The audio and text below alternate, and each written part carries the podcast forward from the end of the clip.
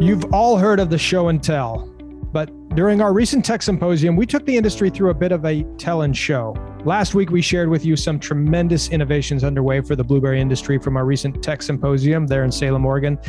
That first day of our symposium presentations were presented classroom style. But what does it take to really bring innovation from an idea to reality? We open the doors all the time to industry collaborators who want to make their processes better, whether it's color sorters, soft sorters, uh, any of the tools in which we use to make a better berry. Without that cooperation, especially speaking to the technology side of this, we can't advance technology if they're not spending time in our facility seeing and dealing with the kind of challenges that we deal with every day and try to help those challenges better. In today's episode, we're going to take you out to the field to see how growers and researchers are working together, applying technology to make themselves more profitable and our industry more sustainable.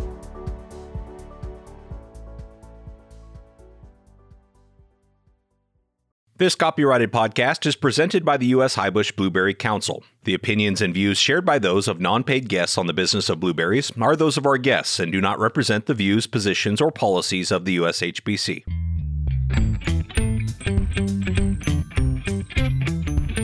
The blueberry industry is like no other passionate, resilient, and innovative. This podcast is your source for the latest information on the management, markets, research, and technology related to blueberry production.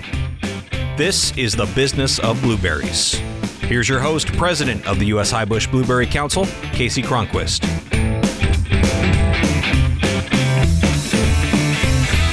Welcome back to another episode of The Business of Blueberries, the only podcast dedicated exclusively to the blueberry industry. Last episode, we shared some highlights from USHBC NABC's Tech Symposium, which was a really tremendous event. But those Tuesday sessions were just one part of the Tech Symposium experience. The next morning, we loaded up in buses for our tech tour where we were able to see some of this technology and innovation in action for those of you that attended virtually, we didn't want you to feel left out. So we created some field videos that you were able to watch as part of the Tech Symposium experience. The topics in both the tour and the virtual tour range from genetics, to robotics, to pollination, to irrigation, to post harvest. Today's episode is going to capture some of the highlights from the tech tour experience in Oregon. Similar to last week's episode, though, this will be a condensed format. But if there is anything that catches your attention, in today's episode, I encourage you to go back and check out the videos that are now posted at blueberryevents.org. We'll include a link for that in our show notes. In today's episode, we've got some of the most forward thinking field experiments that are happening in the blueberry industry, keeping with the theme of the tech tour, which is hearing directly from those trying new ideas in the field. You're going to hear from Steve Erickson and Josh Dietrich from Pan American, berry growers, Bernadine Strik from Oregon State University, Jim Hoffman from Hopville Farms, and George Kaufman from AgriCare. First, you're going to hear from Josh Dietrich, who is a farm manager at Pan American Berry Growers. As you know, the Pacific Northwest experienced an unprecedented heat wave this year that certainly took its toll on agriculture in the region. We did a special podcast about it back on July 1st, if you want to go back and listen to that. Josh and the team at Pan American were very glad to have installed a cooling system, which he said saved their crop. So thanks for joining us out here in the field. We wanted to take a couple minutes just to kind of talk about our cooling system that in all honesty, this year saved our crop. Uh, Oregon, actually the entire Northwest, had a historic heat event that devastated our blueberry crop, and not just blueberries, but berries in general, other crops in our region. They were all very, very affected. And thankfully, fortunately, at our farm here at Pan Am, you know, we made an investment into a system uh, years ago that it really paid off this year. And the system I'm talking about is kind of a dual purpose system that we utilize not only for cooling during heat events like we had this year, but we also use it for chemigation to apply pesticide products for our certain export countries that we go to. The system that I'm talking about is comprised of a sprinkler, which this is a Netafim SuperNet Gray is the specific model. It comes with a stand adapter and an 84 inch tube lead. So these sprinklers, we have them spaced out in our field on a 12 and a half feet by 20 feet. So essentially every other row, 12 and a half feet between each sprinkler down the row. So total that gives us 174 sprinklers per acre. At that spacing, it requires 45 gallons per minute per acre. which is a high flow rate. It's very, very comparable to a dual line drip system. So one con of this system is it does take a lot of water. But on the other hand, if you don't have a system or you don't have a way to cool your fruit, especially on a year like this, there's been crops that have been up to, up to 100% loss in certain areas. So we're very fortunate that we, we decided to make this investment years ago. Um, it's certainly paid off for us and you know we'll continue to utilize this in the future. So in the beginning when the cooling system was initially installed, it was installed mainly for the purpose of cooling. So back then we actually had a bigger sprinkler that was putting out more gallons per hour because the main goal of it was just to cool the fruit during a heat event. However, through collaboration with OSU and other researchers, we started questioning things like can this system be used for something other than cooling? Could it be used to apply pesticides? So they started doing some research, and what they ended up settling on was this nozzle, which is a SuperNet Gray from Netafim. It puts out about 15.3 gallons per hour, so it is truly a mist versus a droplet like you would see during your normal irrigation. So one downfall of the system is you can't quite use it for irrigation purposes because you don't have the volume of water to actually irrigate with it. However, it is able to cool your fruit and you can also use it to chemigate. As our blocks mature and get larger in size, it, it becomes very difficult to drive a tractor down without damaging the fruit. So having a system like this allows us to apply the products that we need to keep our crops safe and healthy and eliminate having to drive up and down every single row, which saves a lot on drop fruit. As we kind of move into, you know, a new era of the climate changing and temperatures rising and all those certain factors that are going into the challenges that we as growers face, having a system such as this that allows us to mitigate our risks due to heat is very important. You know, 2021 was a prime example of a year where this system literally saved our crop. And without it, we would have suffered severe, severe losses. One downfall or one negative of this cooling system that we have is it doesn't quite put out enough water to actually irrigate your crop with, which is why we have a dual system of both double line drip to actually do our irrigation. So what that means is you're gonna have separate submains to feed each system that is above ground. It's a little bit of extra PVC, but in the long run, it definitely pays off. So one benefit to having a dual line drip is food safety. There's no contact of the water with the fruit. It's going to be better efficacy and efficiency. We're able to irrigate our crop using less water and it's more effective in the sense that we're putting the water directly where it needs to go, which is on the roots. Um, in a climate like ours where we're mostly dry during uh, our growing season, if we can keep the water off of that crop and keep it on the ground where it's actually needed, it's going to help us produce a better quality berry for the consumer. Thank you to Josh for sharing that system with us. As with everything you'll hear in today's episode, we'll provide a link in the show notes to a video where you can learn more and see these concepts in action. Before we dive deep into our next stop on the tech tour, I want to take a minute to recognize the next person you're going to hear from Dr. Bernadine Strik. Dr. Strik, who was awarded the Duke Galletta Award for Excellence in Horticulture Research at our tech symposium and fall meetings, is a veteran professor of horticulture and a berry crop specialist at Oregon State University. During her more than 30 year career, her research has focused on whole plant physiology, improving fruit yield, quality, machine harvest efficiency, pruning, optimization of production systems, plant nutrition, and organic production systems. Congratulations once again to Bernadine Strik for being recognized with the Duke Galletta Award. One of the projects that Bernadine shared with our tech tour participants was research on a mulch and fertilization in organic blueberries. So, myself, grad students, and collaborators, we started this trial. which looks a lot different now, which I'll explain, but we started it comparing flat ground and raised beds three different mulches sawdust mulch, which was the industry standard at the time, compared to a weed mat. And I'll show you that weed mat, which is a woven black plastic polyethylene ground cover. And we compared that to what organic growers were interested in, which was a yard debris compost topped with sawdust. And they wanted that compost to provide a slow release nitrogen source. Then we had fertilizer, which we compared fish solubles, which we fertigated, to feather meal, which is a granular product that we applied twice. The reason we went with fish was because that was the most common organic fertilizer used at the time. Research like this has been instrumental in providing data to blueberry growers who have wanted to start participating in organic markets. So, what did they find? So, after 10 years comparing those treatments, and the fertilizer was at a low rate or a high rate, so by the time plants were mature, because we increase the fertilizer rate as they age, which a grower would do typically. So when they were mature, we were comparing 65 pounds of nitrogen an acre to about 125 pounds of nitrogen an acre, low and a high rate. What we find out? Some really key things. Planting on raised beds, on average, increased yield 22%, cumulative yield from the first fruiting season in 2008 through 2016. Then we compared two cultivars, Duke and Liberty, in this trial. And what we found was that the best mulch depended on the cultivar.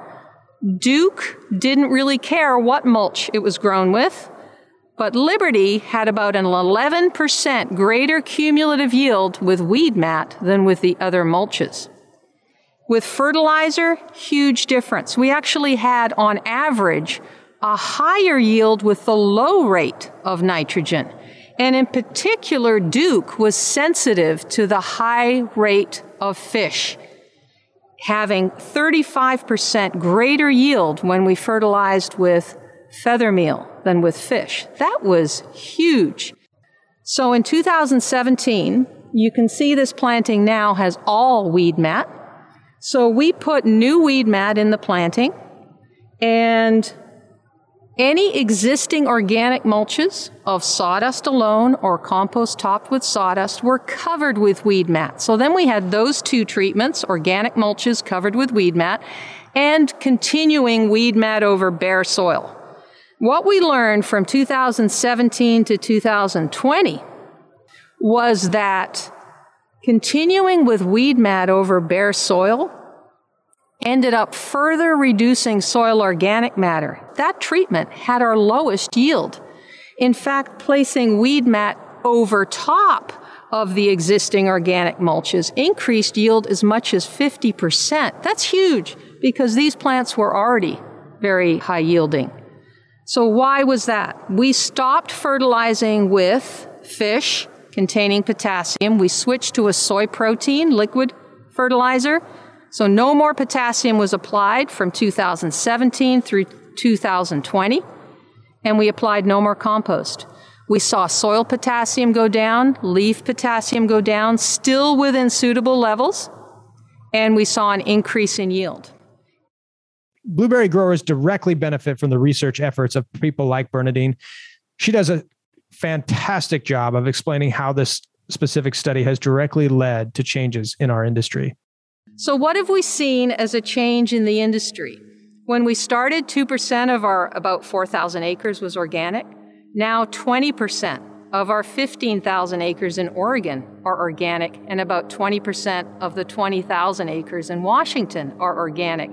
Many of those growers have adopted our findings here, minimizing the use of fish, using weed mat, and now I hope they'll also adopt using an organic mulch under weed mat.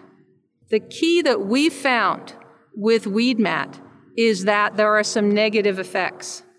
Reduced soil organic matter, potentially increased irrigation needs compared to sawdust alone, Higher soil temperature under weed mat, that black fabric, which we think is why organic matter goes down, and increased presence of voles, which can be a huge disadvantage for many reasons in plantings.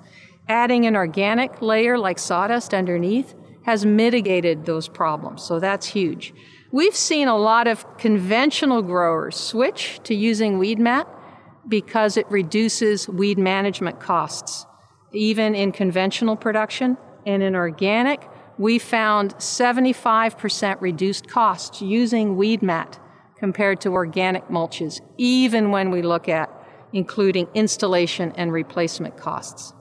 So, big take home messages from this very long term certified organic research trial. Thanks again to Bernadine Strik for a career of contributions to our industry. And congratulations once again for being the recipient of the Duke Galletta Award for Excellence in Horticulture Research. The harvest is underway in South America, so here once again is your blueberry crop report. It's time for your Blueberry Crop Report, an update on crop conditions and markets from important blueberry growing areas. Today you'll hear from Luis Vegas in Peru and Federico Bayá in Argentina. This was recorded on October 20th, 2021. My name is Federico. I'm Vice President for ABC, Argentina Blueberry Committee. The information for week 41, which is was last week, uh, Argentina shipped a total of 2.3 million pounds. Out of that, uh, 62% went to the US market. That makes us in total at this point uh, in all the season 8.7 million pounds, and out of that, 4.7 million went to the US, which is 55%. So this is the the crop re- report for week 41. Hello, this is Luis with the Peru crop report up until the end of week 41. Peru has shipped a total of 279 million pounds of fresh blueberries worldwide. From this overall volume, 55% has been shipped to the US.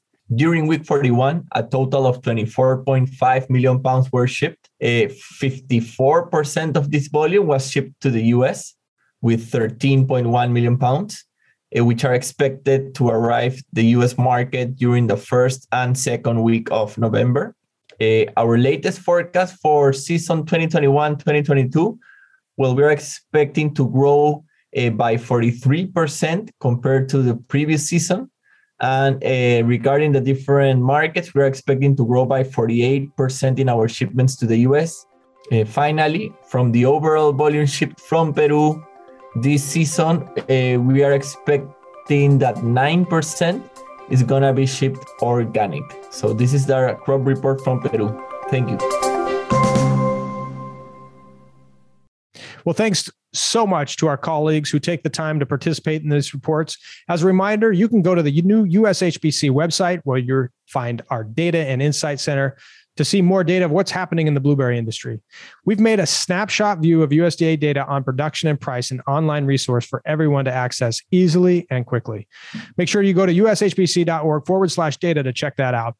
Our next highlight comes from the tech tour stop at Hopville Farms, where Jim Hoffman talked to us about a USDA funded project he's involved with, along with Oregon State University and Monarch Tractor, who we featured on a podcast a few episodes ago. Jim is looking at energy savings that can be earned on the farm from an electric tractor and the cost savings that can be captured by the fact that it is operated autonomously. Here's Jim Hoffman of Hopville Farms. It's a 115 acre blueberry farm uh, located just outside of Clatskanie, a stone's throw from the Columbia River. It's a great place to grow blueberries. We've got five main varieties of blueberries here Draper, Liberty, Blue Crop, Reka, working on some Calypso. In the course of running this farm, in the course of traveling up I 5 to get here, it always makes you wonder why we don't have more electric vehicles on the farm. Over the horizon there is the Portland General Electric utility, you know, one of the big power plants in Oregon. And we would like to see more EVs on the farm. And we have done a lot of research into what the offerings are. And I think anyone who's, who's made that effort will find that there isn't much available. There are some ATVs, but there are not many electric tractors. And what is out there is expensive.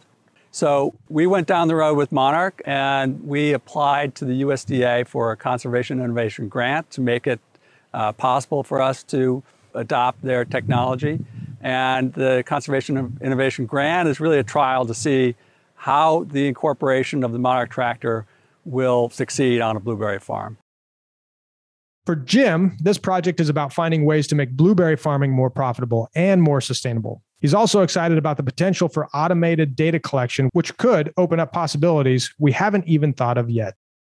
Cornell just issued a study saying that the last 10 years of, of agricultural productivity have been erased by climate change.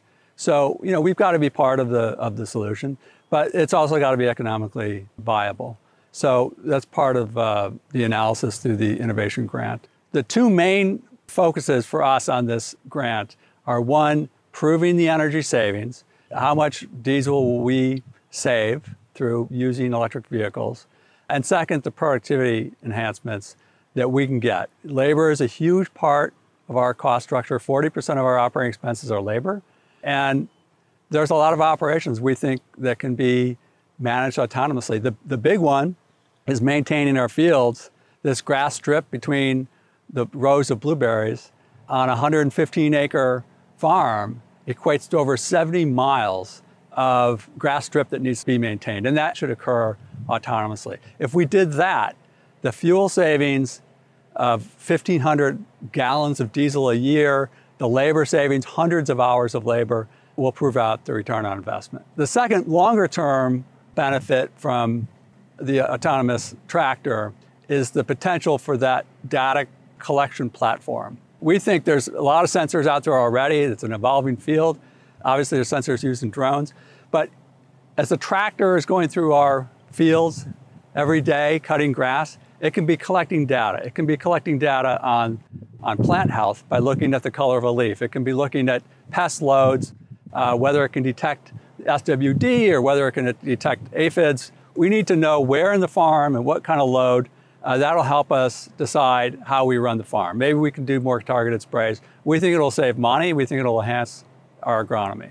We're going to do that not by going into the data collection business, but by working with OSU and their engineering program, the computer science program, to create this platform and let students come up with the sensor, the apps, the purpose of the um, analysis to try and create unique opportunities to improve agronomy. So whether it's trying to track a pest or track the berry load and the color of the fruit, we'll evaluate the different ideas, try and come up with uh, productivity enhancing agronomy practices that we can use the data from this farm to improve our operations.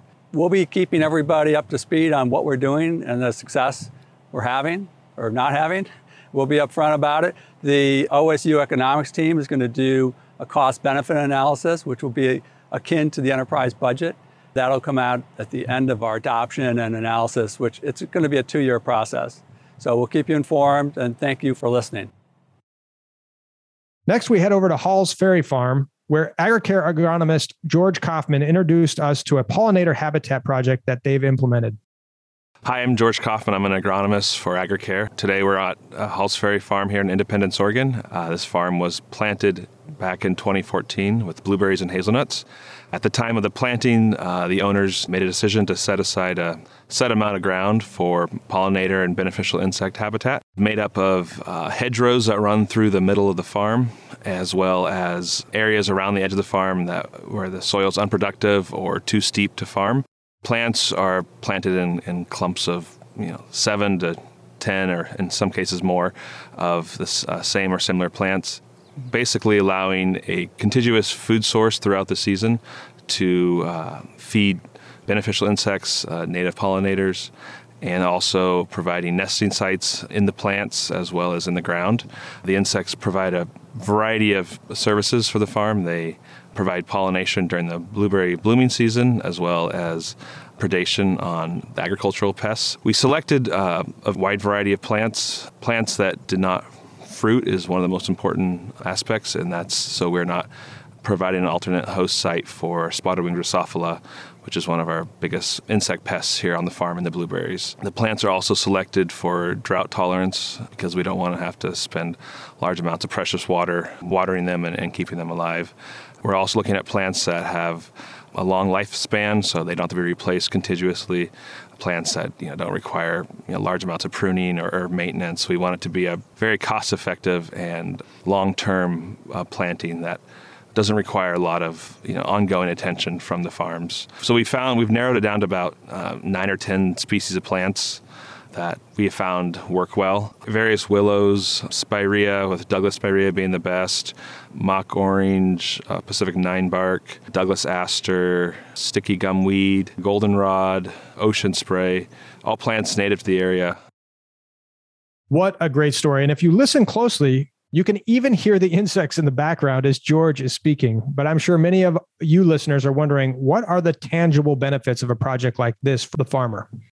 The benefits can be seen, you know, within a year or two, because that very first year there's plenty of flowers available, plenty of nectar and pollen from those wildflower habitats that we put in. That allows us to start building those populations immediately. This farm has been planted for seven, eight years, and we continue to see population numbers of beneficial insects and pollinators to continue to rise. And so we really haven't reach the the peak uh, carrying capacity, you know, even eight years into it. And so we expect those numbers to continue to rise in, in the, at least the short term, and then hopefully plateau and stabilize as the farm and the habitats reach maturity. We've contracted with a third party scouting service to um, help monitor and, and just really measure the benefits of these habitats that we've planted. And we found really really great results from these habitats. So we've seen a tenfold increase in pollinators over the past six years. We've seen continuous uh, increase in populations of beneficial insects across the spectrum. We've also found as we get closer to the hedgerows that we plant in the fields, there's fewer insect pests. We're seeing better fruit set. We're seeing better uh, cluster counts. Um, you know, a higher percentage of flowers are being pollinated.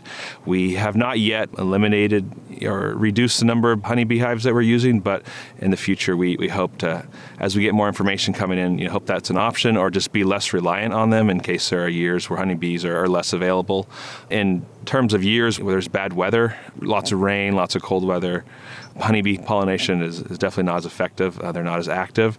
We see more activity with the native and the wild pollinators, and so at the very least, it provides an, an extra insurance policy uh, you know, for pollination. That even if we are bringing honeybees in, we you know we'll still get good pollination, and certainly on years there's poor pollination from the honeybees, we can expect to see good pollination or adequate pollination because of the native bees that we're allowing to grow and flourish on our farms. And so the hope is someday to be less reliant on, on honeybees, and we're definitely pulling lots of data and looking at that and, and tracking that and seeing if that's a possibility. And that's the direction that we're working at this time very cool to see an innovation solution like that work with nature, which can have some real benefits to the blueberry crop. Thank you to George for sharing this with us.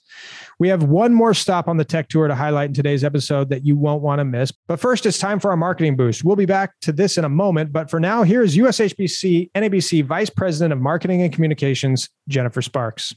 Thanks, Kasey. I have one thing to say. Grab a boost of blue. Yes, for now I'm accentuating the boo because it's almost Halloween. And who doesn't love the fun and festivity of this spooky occasion?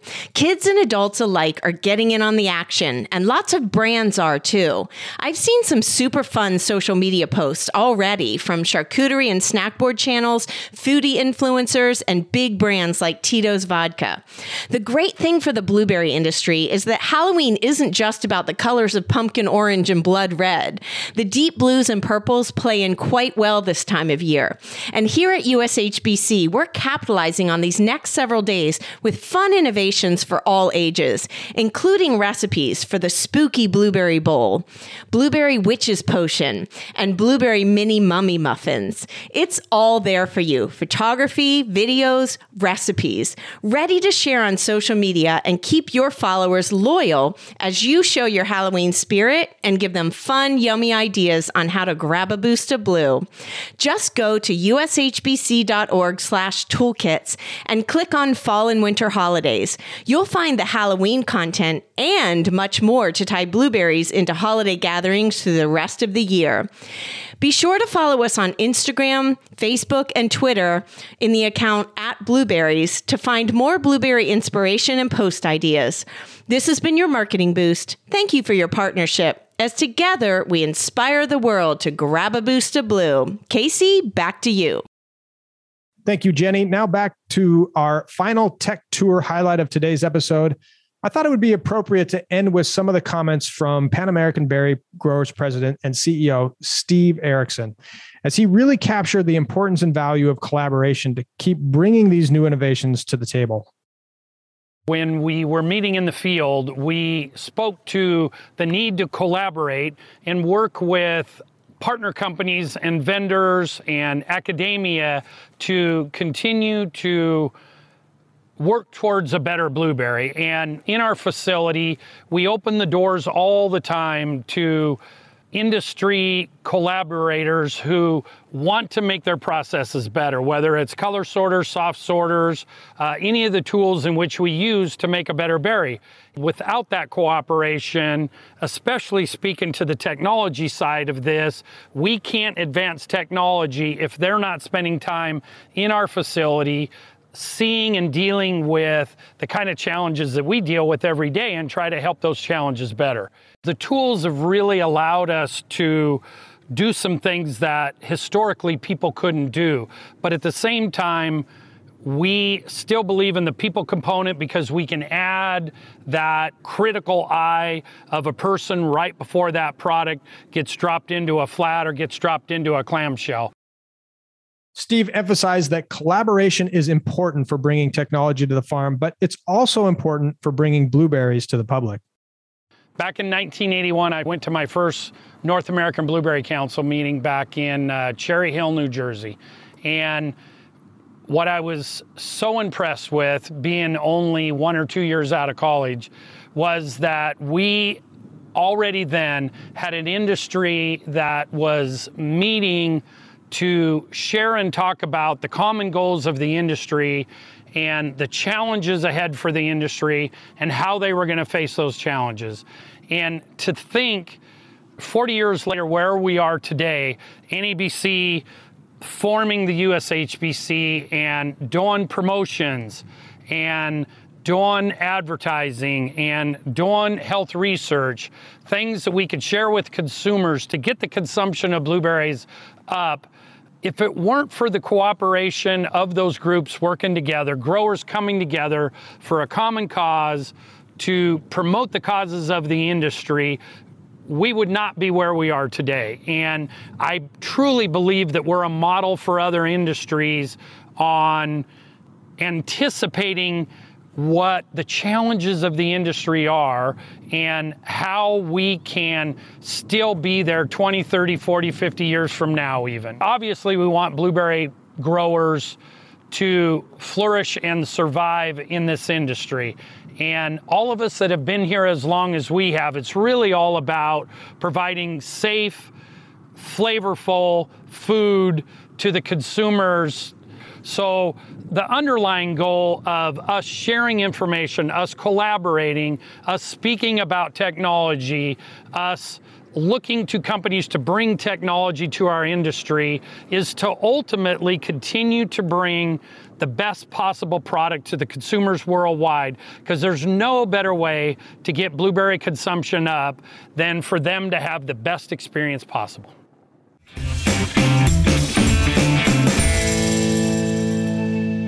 Now, I couldn't have said it any better than Steve. Thanks so much to everyone who participated in this exceptional tour.